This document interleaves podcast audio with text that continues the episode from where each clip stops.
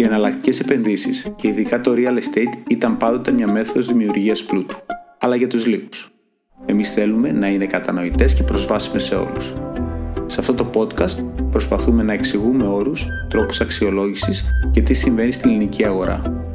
Είμαι ο Σπύρος Αβίδης και έχω επαγγελματική εμπειρία σε έναν από τους μεγαλύτερους διαχειριστές κεφαλαίων στην Ευρώπη και κάθε δύο εβδομάδες θα προσπαθήσω να σας δίνω τη δικιά μου σκοπιά.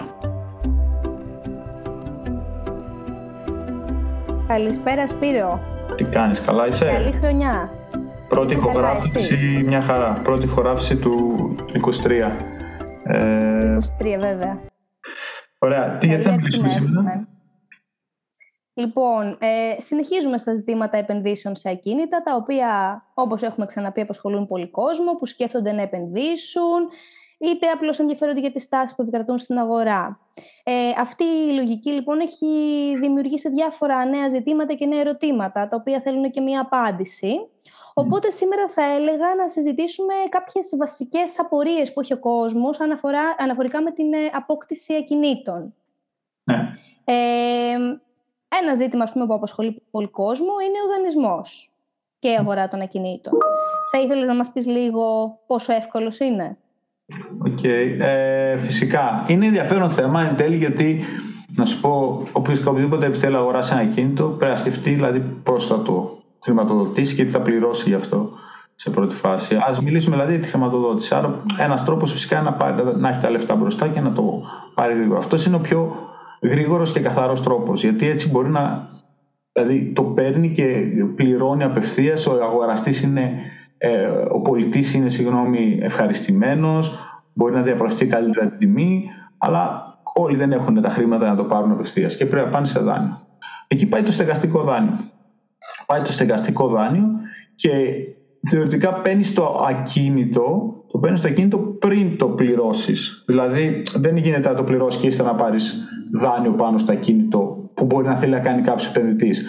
Αλλά αυτό είναι εντάξει, δεύτερο. Αν δηλαδή δεν έχεις τα λεφτά, πας και μιλάς με κάποιον και λες θα το πάρουμε δάνειο το ακίνητο. Δίνεις δηλαδή καμιά προκαταβολή και λες τα άλλο θα το πάρεις δηλαδή στη συνέχεια, θα το πληρωθείς στη συνέχεια. Η αλήθεια είναι αυτό γίνεται γύρω στους δύο με τρεις μήνες μετά από το συμβόλαιο. Δηλαδή, πας, δηλαδή ο άλλος ο πολιτής πρέπει να είναι ενήμερος ότι για να πάρει τα χρήματά του θα πρέπει να περιμένει μετά το συμβόλαιο τρεις μήνες. Για να πληρωθεί τόσο. Mm. Γιατί θεωρητικά πρέπει να σου έρθει το ακίνητο στο όνομά σου και ύστερα να, να πάρεις το δάνειο και να του δώσεις τα χρήματα.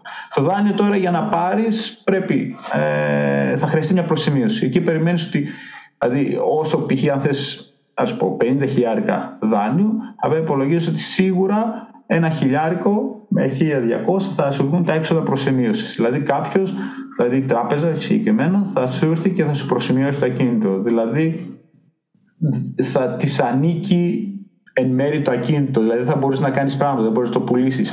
Δηλαδή, αν, αν, το, αν δηλαδή δεν πληρώνεις το δάνειο, θα σου πάρει το ακίνητο. Αυτή είναι η προσημείωση. Έχει έξοδα και, και με αυτόν τον τρόπο δίνεις την, μια, στην τράπεζα ε, την εξασφάλιση ότι εσύ θα πληρώσεις το, το, το, δάνειο, το δάνειό σου. Ε, αυτή τη στιγμή η αγορά ε, είναι γύρω στο δύο με τρία τοις εκατό. Ε, σταθερό τρία και ύστερα και τέσσερα ανάλογα δηλαδή στην τράπεζα που θα, που θα πας, τόσο θα πληρώσεις, αλλά έχει κάποια έξοδα στην αρχή που ο κόσμος πρέπει να είναι ενήμερος mm. και κάποιο χρόνο που εκεί πέρα ο πολιτής που θα μιλήσεις πρέπει να είναι ενήμερος γι' αυτό. Μάλιστα. Εκτός λοιπόν από αυτό το αρχικό κεφάλαιο που είπαμε είτε το έχει κάποιος ήδη είτε παίρνει ένα δάνειο, υπάρχουν κάποια άλλα επιπλέον έξοδα στην αγορά ενός ακινήτου που πρέπει να χωρίζει? Πολλά έξοδα υπάρχουν εκτός. Δηλαδή, uh-huh. πρέπει να πληρωθεί ε, ο συμβολογράφος το υποθηκοφυλάκιο και να πληρώσει και φόρο μεταβίβασης. Ε, όλα αυτά είναι έξοδα που είναι εκτός φυσικά τα έξοδα δανείου, αν χρειαστεί να πληρώσεις. Αυτά τα έξοδα εγώ τα υπολογίζω έτσι yeah. γρήγορα γύρω στο πέντε τοις εκατό της αξίας του ακινήτου. Τώρα, είναι, είναι, τα, είναι, τα περισσότερα είναι ποσοστιαία με την αξία του ακινήτου που θα γραφτεί στο συμβόλαιο. Ε, δηλαδή, αν πληρώνεις κάποιον, αν πάρεις ένα ακίνητο εκατό χιλιάδες, αν π.χ. το ένα τοις εκατό ή δύο τοις εκατό ανάλογα, το, το δύο τοις εκατό είναι για το, για το φόρο μεταβίβασης. Αν πάρεις π.χ. είκοσι χιλιάδες, είναι ξανά ε, ανάλογο.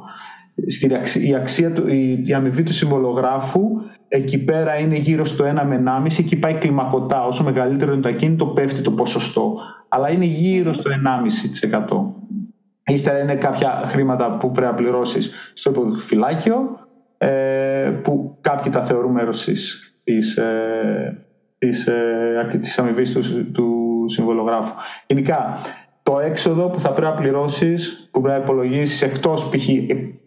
Ε, τη, τα έξοδα δανείου, αν έχεις βάλει και ε, μεσίτη, είναι συν δύο τοις εκατό, δηλαδή χωρίς το μεσίτη είναι πέντε τοις εκατό, αν βάλεις και το μεσίτη πάει στο επτά τοις εκατό της αξίας του. Α, δηλαδή αγοράζεις ένα κίνητο εκατό χιλιάδες, υπολογίσεις ότι θα πληρώσεις επτά χιλιάδες έξοδα για να γίνει αγορά. Mm. Είναι ένα σημαντικό ποσό. Είναι, όχι, είναι σημαντικό ποσό σίγουρα. Δηλαδή δε, είναι, μπορεί να σου πάει στο, στο ένα δέκατο της αξίας του ακινήτου. Όχι στο ένα, εντάξει, επτά τοις εκατό, αλλά είναι, είναι αρκετά σημαντικό ποσό. Και είμαστε αλήθεια, είμαστε και έχουμε και από τις πιο ακριβές μεταβιβάσεις στην Ευρώπη. Δηλαδή και ο φόρος δηλαδή, είναι αρκετά, αρκετά σημαντικός ε, για να το κάνεις. Δηλαδή φαντάσου αγοράσεις ένα κίνητο τώρα ε, και μετά το πουλάς ένα, αγοράσεις ένα άλλο, θα πληρώνεις συνέχεια δύο τοις εκατό. Είναι σαν το, το, το κράτος να παίρνει μεσητική αμοιβή για το ακίνητο. Εγώ έτσι το βλέπω, να σου πω. Μάλιστα. Ενδιαφέρουσα οπτική. Ωραία. Ε, κάτι άλλο που θα ήθελα έτσι να μας εξηγήσεις λίγο είναι ε, πώς μπορεί κάποιος να υπολογίσει τα καθαρά κέρδη που θα έχει από την εκμετάλλευση ενός ακινήτου. Ναι. Εντάξει, καλή ερώτηση. Ε, υπάρχουν διάφορα. Τώρα θα, θα μιλήσουμε για τα βασικά και τώρα θα μιλήσουμε ναι. ε, για... για μακροχρόνια μίσθωση. Ναι, ναι, ναι, σωστά. Οκ, okay, παίρνεις δηλαδή ένα, το ενίκιο.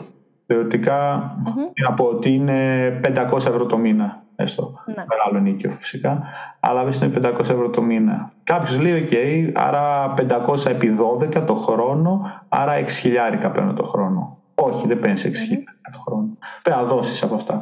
Τι πρέπει να δώσεις? Πρέπει να πληρώσεις το έμφυα.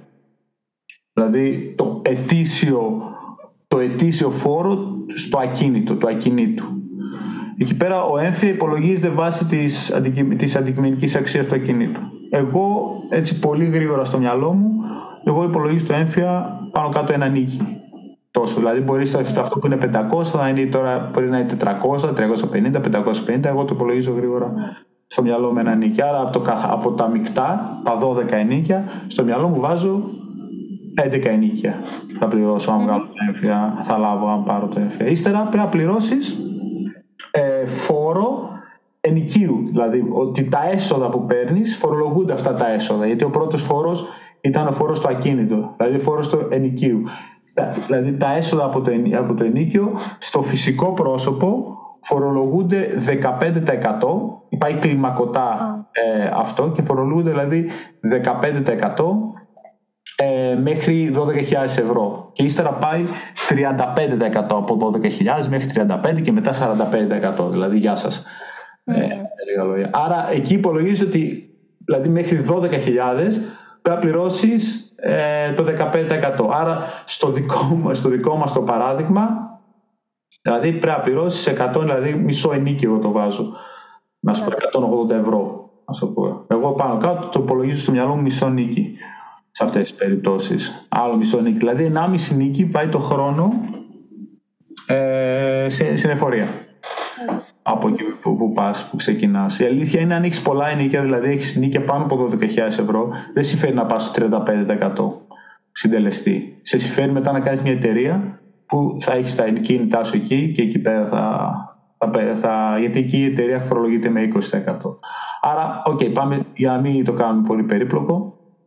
Άρα δηλαδή ενάμιση είναι το, το πληρώνεις στην εφορία και ύστερα είναι ε, έξοδα που θα έχεις ε, για τον ενοικιαστή ή ότι θα είναι άδειο το ακίνητό σου ε, ή θα κάνεις επισκευές όταν θα φύγει ένας ενοικιαστής yeah. και θα έρθει άλλος. Εκεί εγώ υπολογίζω στα δύο χρόνια ένα ενίκη. Δηλαδή στη δικιά μας σε αυτό το παράδειγμα ότι θα χρειαστούν ε, σε δύο χρόνια που θα είναι κάποιος ή θα το αφήσει πιο νωρίς, άρα ένα μήνα θα είναι ξενίκιαστο ή ένα πεντακόσια θα χρειαστεί για να κάνω κάποιες διορθώσεις. Άρα λέω, ok, στα δύο χρόνια δηλαδή ένα ακόμα ενίκη. Ε, Εδώ φαντάζομαι άρα... μιλάμε για μικρό έξοδα συντήρησης, όχι. Ναι, για έξοδα συντήρησης. Ναι, χτύπησε εκείνο, έκανε εκείνο, φωνάξε ένα ναι, ναι, ναι. τέτοιο. Ή θα μείνει, ή θα μείνει ξενίκιαστο, γιατί θα σου φύγει ο ενοικιαστής π.χ. τον Απρίλιο. Εσύ μέχρι να το ξανανοικιάσεις θα σου πάρει σίγουρα ένα μήνα. Ας το πω. Άσε που να χρειαστεί να πληρώσει ένα μεσίτη. Άρα κάποιο έξοδο θα, θα, θα υπάρξει. Μπορεί να μην υπάρξει, δηλαδή σε, δηλαδή σε μια χρονιά μπορεί να μην έχεις τίποτα, ή αν είσαι τυχερός σε δύο χρονιές να μην έχεις τίποτα. Μπορεί την επόμενη να έχεις π.χ. ένα μεγαλύτερο. Εγώ βάζω ένα ενίκη δηλαδή στα δύο χρόνια. Ε, εκεί πέρα δηλαδή στο, στο χρόνο αυτό το ένα ενίκη είναι μισό ενίκιο, να το πω έτσι. Άρα ναι. με το άλλο ενάμιση που έβαλα προηγουμένως μιλάμε δύο ενίκια. Άρα από τα δώδεκα ενίκια το χρόνο, εγώ θεωρώ τα δέκα σου μένουν καθαρά στην τσέπη. Μετά φόρων. Αυτός είναι ένας mm. εύκολος ε, ξέρεις, ε, ένα υπολογισμός. Φυσικά μπορείς να πας να δεις ακριβώς τα ποσά. Αλλά αν κάποιος σου πει, εγώ έτσι το υπολογίζω. Πάρα πολύ ενδιαφέρουσα προσέγγιση. Πολύ χρήσιμο κιόλας. Σε ευχαριστούμε πάρα πολύ, Σπύρο, για την προσέγγιση σου. Ήταν όλα πάρα πολύ ενδιαφέροντα. Ναι, ευχαριστώ. Ε, Ελπίζω να είναι χρήσιμο και μπορούμε. Ναι, μπορούμε να το ξανασυζητήσουμε κάποια άλλη στιγμή, λίγο πιο αναλυτικά. Σίγουρα ε, είναι πάρα πολύ χρήσιμα και σίγουρα απασχολούν πολύ κόσμο. Θέλει να ξέρει αυτές τις απαντήσεις, πιστεύω. Οκ, okay, ευχαριστώ.